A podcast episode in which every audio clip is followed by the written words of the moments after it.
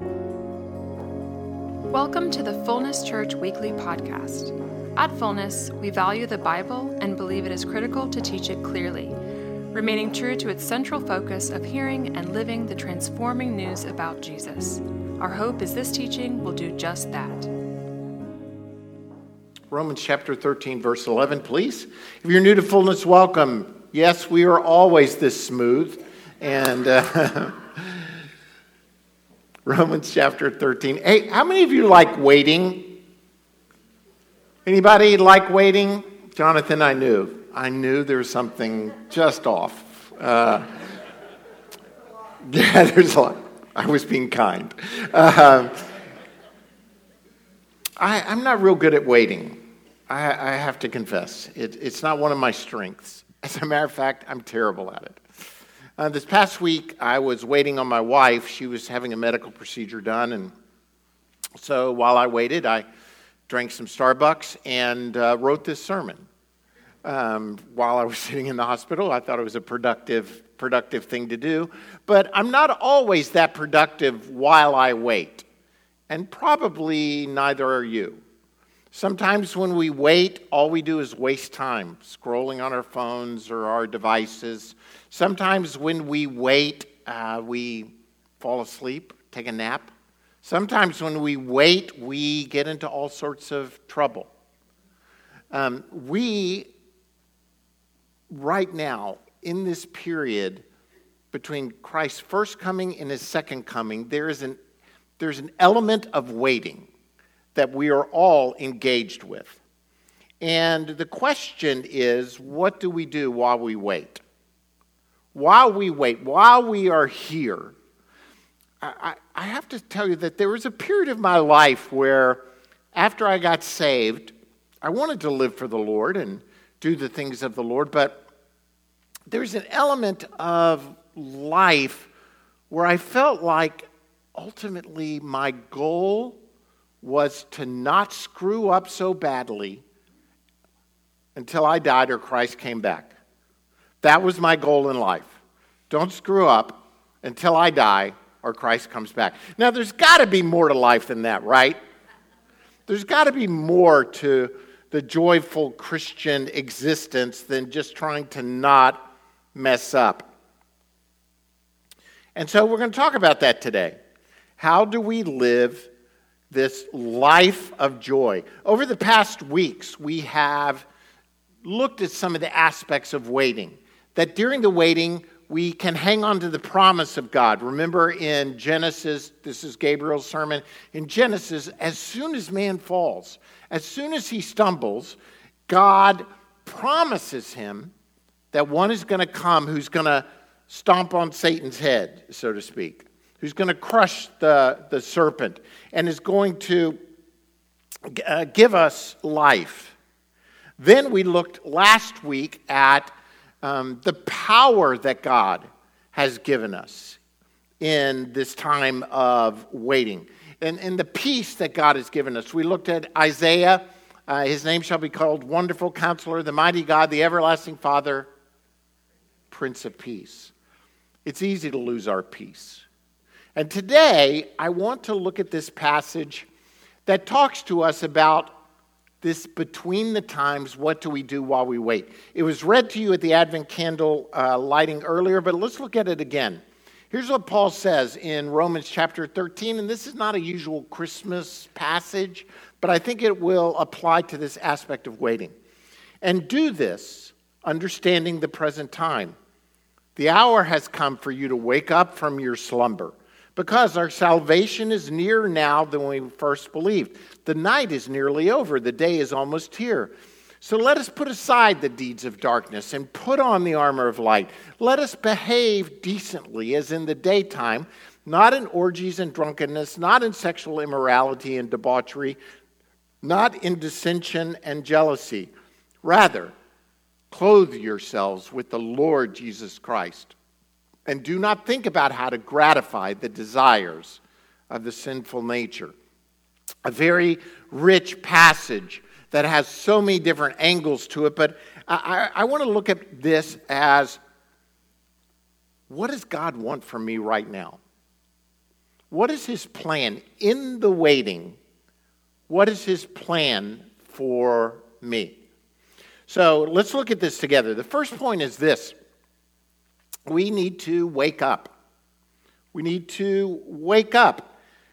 I preach this sermon every year, uh, and I'm going to preach it again in two weeks based on the first opening part of this passage that says, and do this, understanding the present time. The hour has come for you to wake up from your slumber because our salvation is nearer now than when we first believed. So I'm not going to dwell a lot on this aspect of waking up. I, am going to hit it from a, certain angle uh, in two weeks, uh, which is uh, New Year's Eve. We'll talk about it. We'll talk about it then. But he begins this aspect of waking up with this phrase, and do this.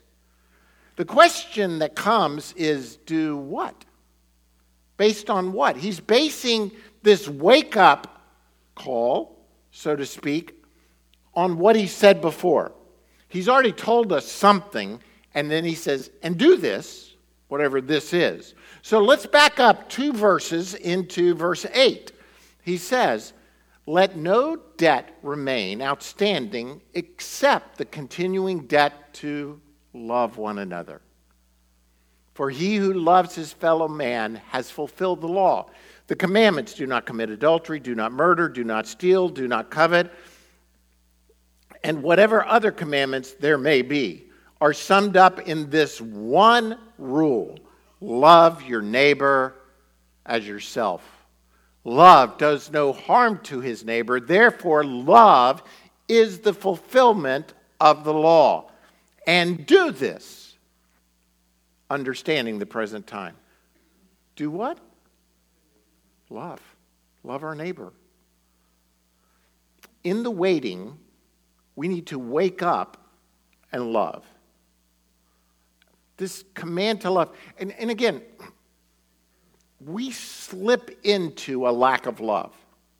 Like we slip in last week to a lack of peace, we slip into a lack of love. Again, my own issues, I know. I know I'm commanded to love. I recognize the biblical injunction to love. So, in fulfillment of the bare minimum requirements of love, Sometimes in my life, I have minimized love to this loving tolerance. I, I don't really love, I tolerate you. Not you, but you I love completely. Are there not some people in this life who are hard to love? I mean, the closer you get to them, the more it's like trying to hug a porcupine you know, a prickly pear. It's just like you try to love them and they just they stab you back. And so you're like, this isn't worth it. And so instead of really loving, we have this loving tolerance. Or we're driving down the road and someone cuts us off and we say, Oh, brother, I love you. Idiot. We throw that in at the end.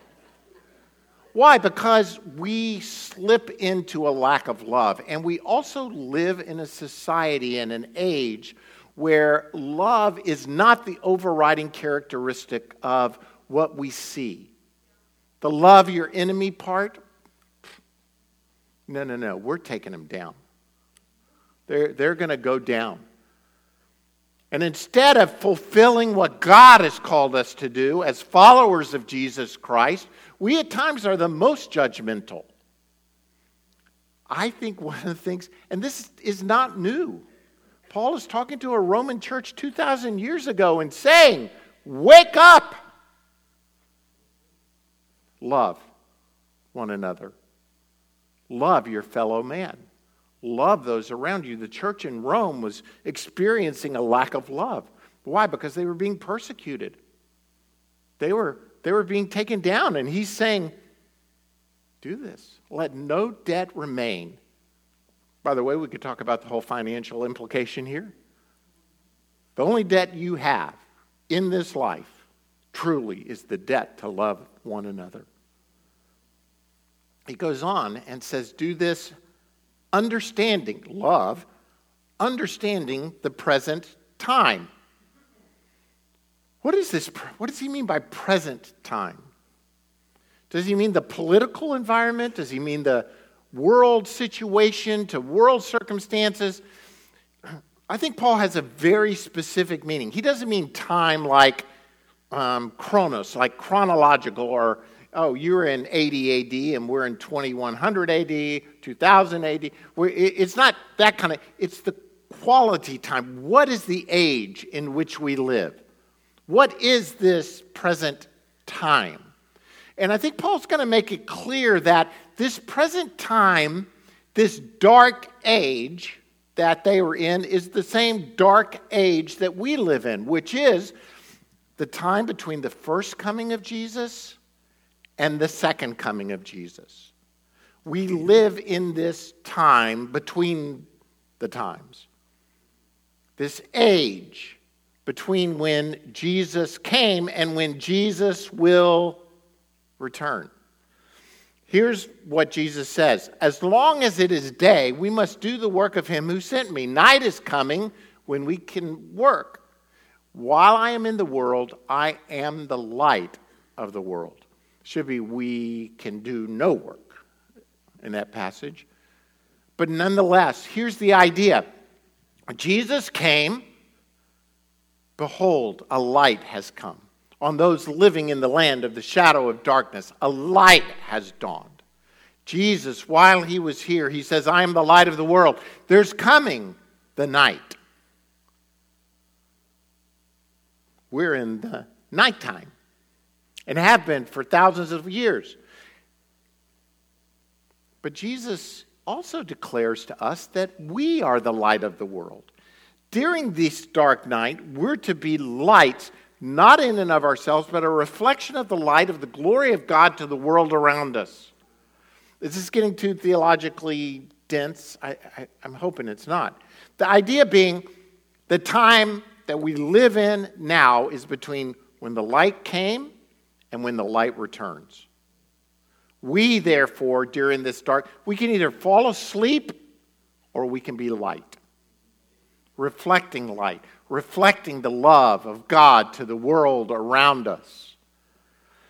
The issue is remember the parable of the 10 virgins, five fall asleep, five stay awake.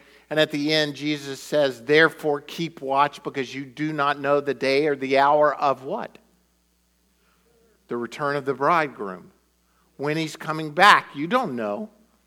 So we're to live, we're to stay awake, we're to stay alert because we don't know when Christ is coming. We're going we're going to not fall asleep. What is the idea of falling asleep? Well, let's get into that. Second point, and congratulations, you came to a sermon where I only have two points.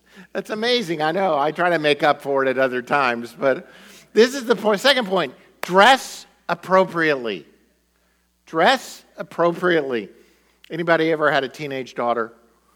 It's one of, the, one of the claims dress appropriately. Here's the question Does this outfit fit the occasion?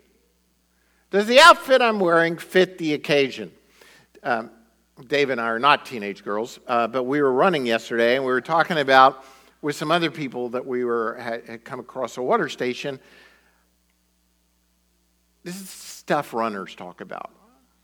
Maybe it'll illustrate it, maybe it'll just bore you to death we look at the weather, we see the temperature, and we know immediately what to wear. Maybe you may, what? Like, if it's 40s, I'm wearing long sleeves and gloves.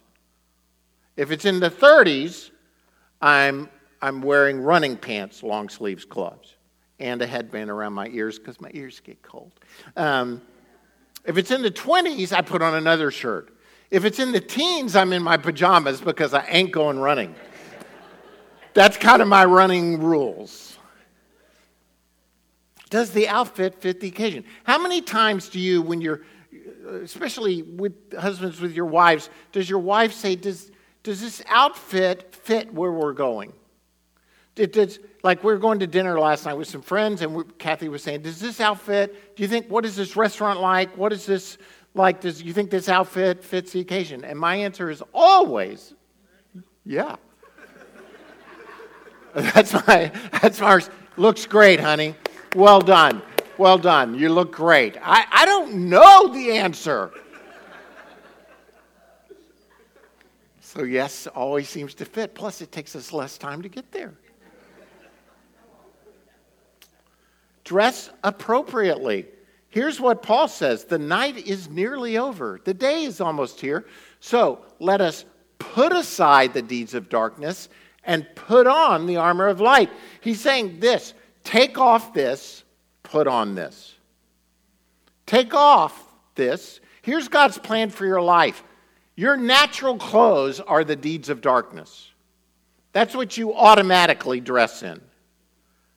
Put it off. Take it off.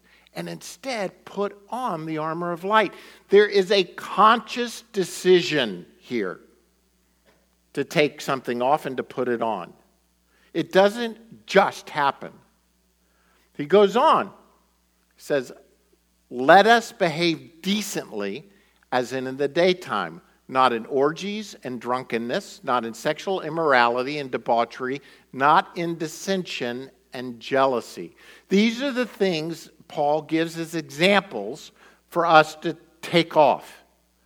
The things that we shouldn't put on our lives during this time of darkness. I could go through this list and preach sermons on all of them. I think they're pretty clear. Behave decently, meaning don't behave indecently. No orgies and drunkenness. Kind of a group activities. Um, not in sexual immorality and debauchery. These are kind of fulfillments of your own fleshly desires. Not in dissension and jealousy. These are coming against others. Now, I don't know about you, but honestly, I don't see dissension and jealousy in the same categories as the rest. And yet God does. We, we were, we were, I was talking to Scott before church this morning, we were talking about um, this. I've shared with you before that it's amazing to me that the gifts of God are not revocable to people.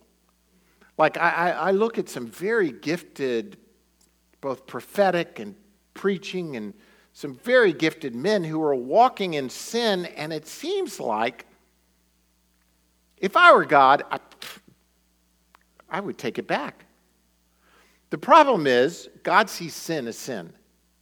And if He's going to snatch it from them, He's going to snatch it from me. And He's going to snatch it from you because sin is sin. And we all have sin in our lives.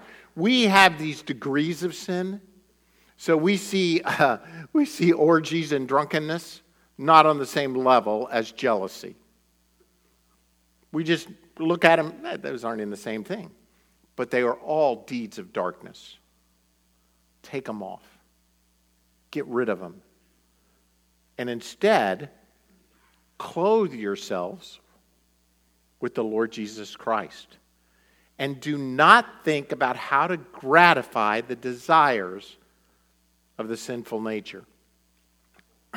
One of the aspects of the sinful nature is it's addictive.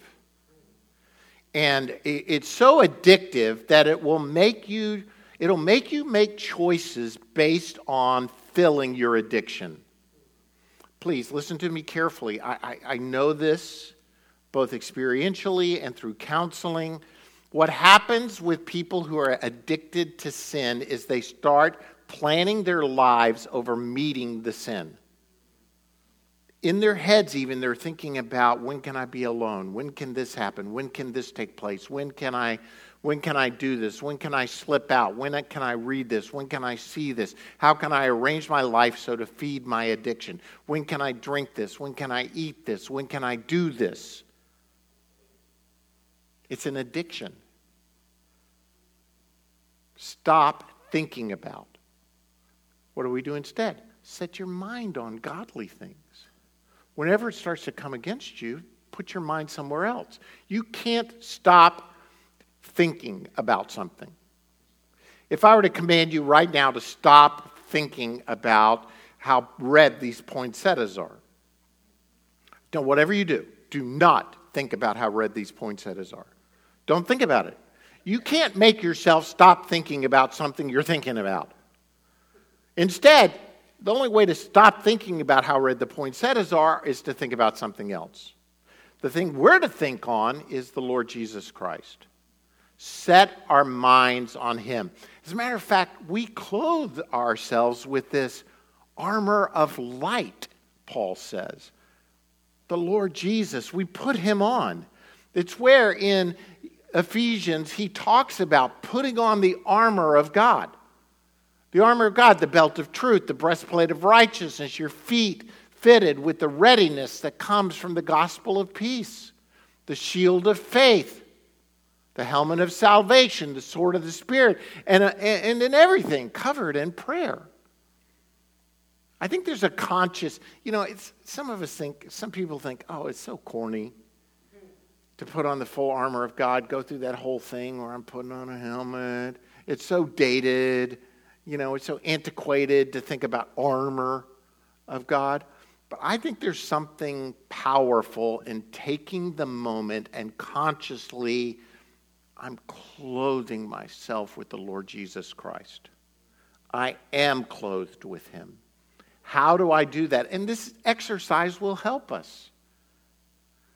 What is the first thing you think of in the morning when you wake up?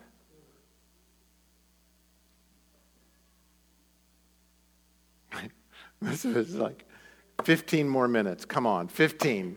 Five more, 10 more, 15 more, whatever it is. That's your first thought. Not yet. Do you ever lay in bed and say, Thank you, Lord, for this day. I'm clothing myself. I choose right now to refresh myself and clothe myself with the Lord Jesus Christ. Before I get out of this bed, I'm putting on the armor of God.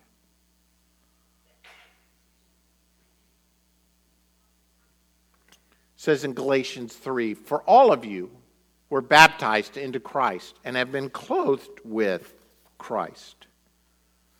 Ray Stedman says this When I get up in the morning, I put on my clothes, intending them to be part of me all day, to go where I go and do what I do. They cover me and make me presentable to others. That's the purpose of clothes. In the same way, the apostle is saying to us, Put on Jesus when you get up in the morning. Make him a part of your life that day. Intend that he go with you everywhere you go and that He act through you in everything you do. Call upon His resources. Live your life in Christ. We have been clothed with Christ, but we also have the choice to put on this clothing or to leave it off. See, here's what I'm trying to say to us this is God's plan. While we wait, in the waiting, what are we to do? put off the deeds of darkness, love our fellow man, put on the Lord Jesus Christ. That's God's plan. It's not that complicated. Doing those things will complicate your life, however.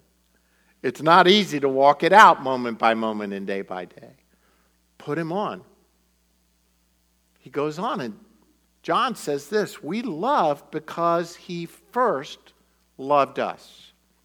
I think in this loving aspect, we will find that we'll find that it touches the world around us. The world around us changes. Here's the Christian approach to helping the world come to know Jesus. The general Christian approach is this stop it. Whatever you're doing, stop it. And we point fingers like this too which is never very helpful. As a matter of fact, they teach you in preaching school don't point to people, They're, it doesn't bless them. They don't like being pointed at. You don't like being pointed at. I mean, it feels like he's accusing me of something. But that's the way the world feels. We point at them and say, Stop it. Instead, do you think if we walked in God's plan of loving them, blessing them, sharing with them, we might have a better opportunity to change. In the 1920s, a, a man named Lewis Lawes went to be warden of the most, one of the most famous prisons in the United States, Sing Sing Prison in New York.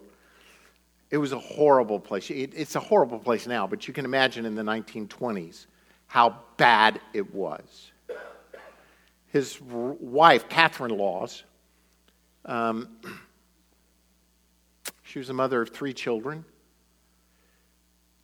With her husband, they decided to do, institute a series of prison reforms. By prison reforms, they mean just treating the prisoners like people, treating them like human beings rather than treating them like animals.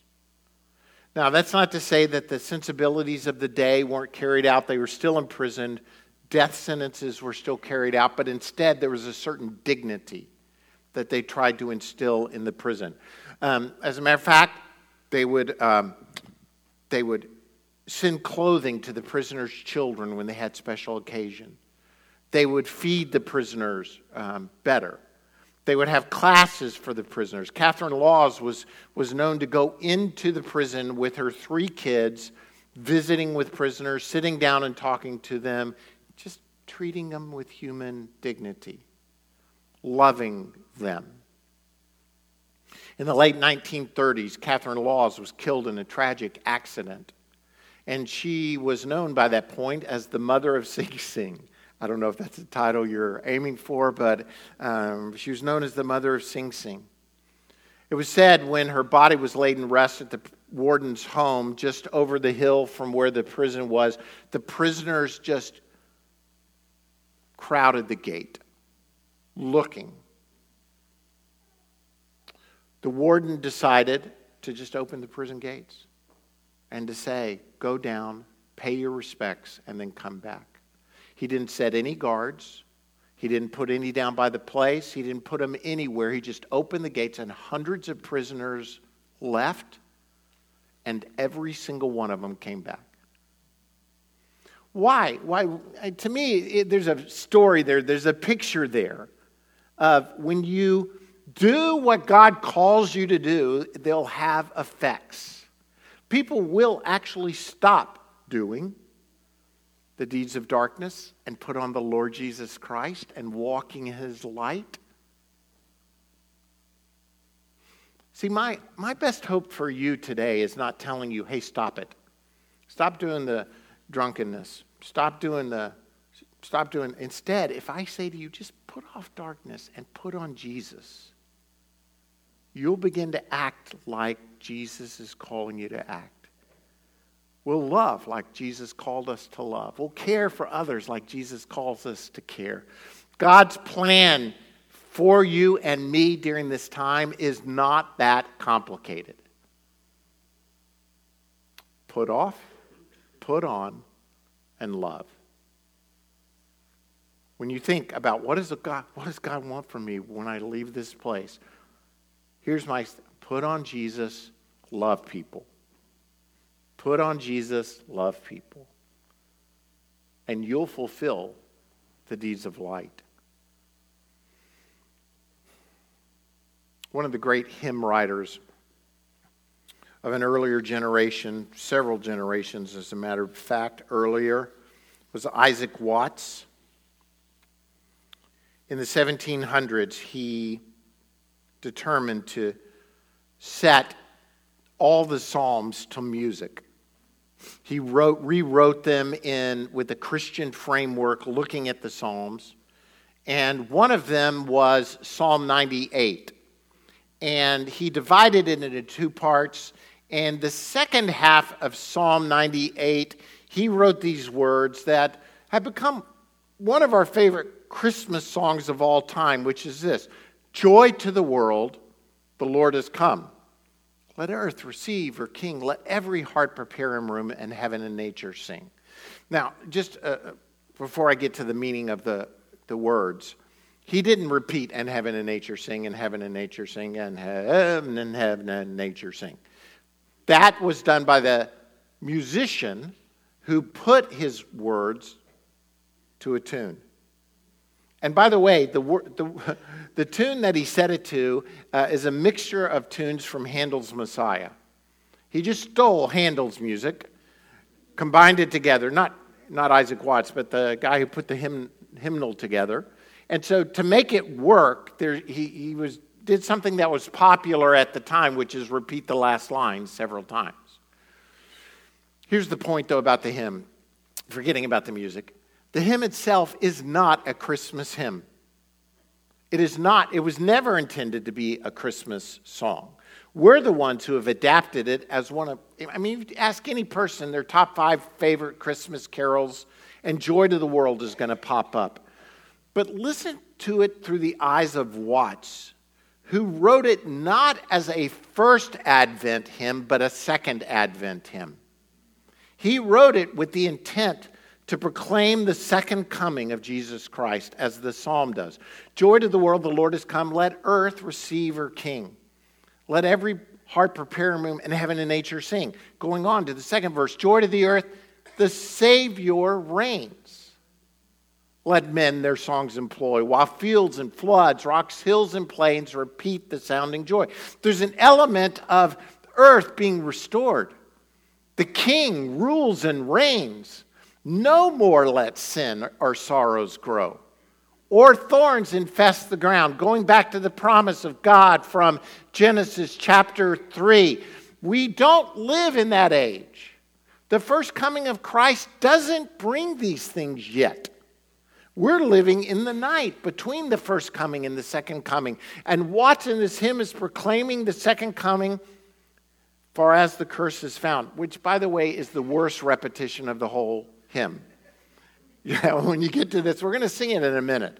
And when you sing it, you'll get to the part, far as the curse is found, far as the curse is found, far as, far as the curse. It doesn't fit where it fits the rest of them.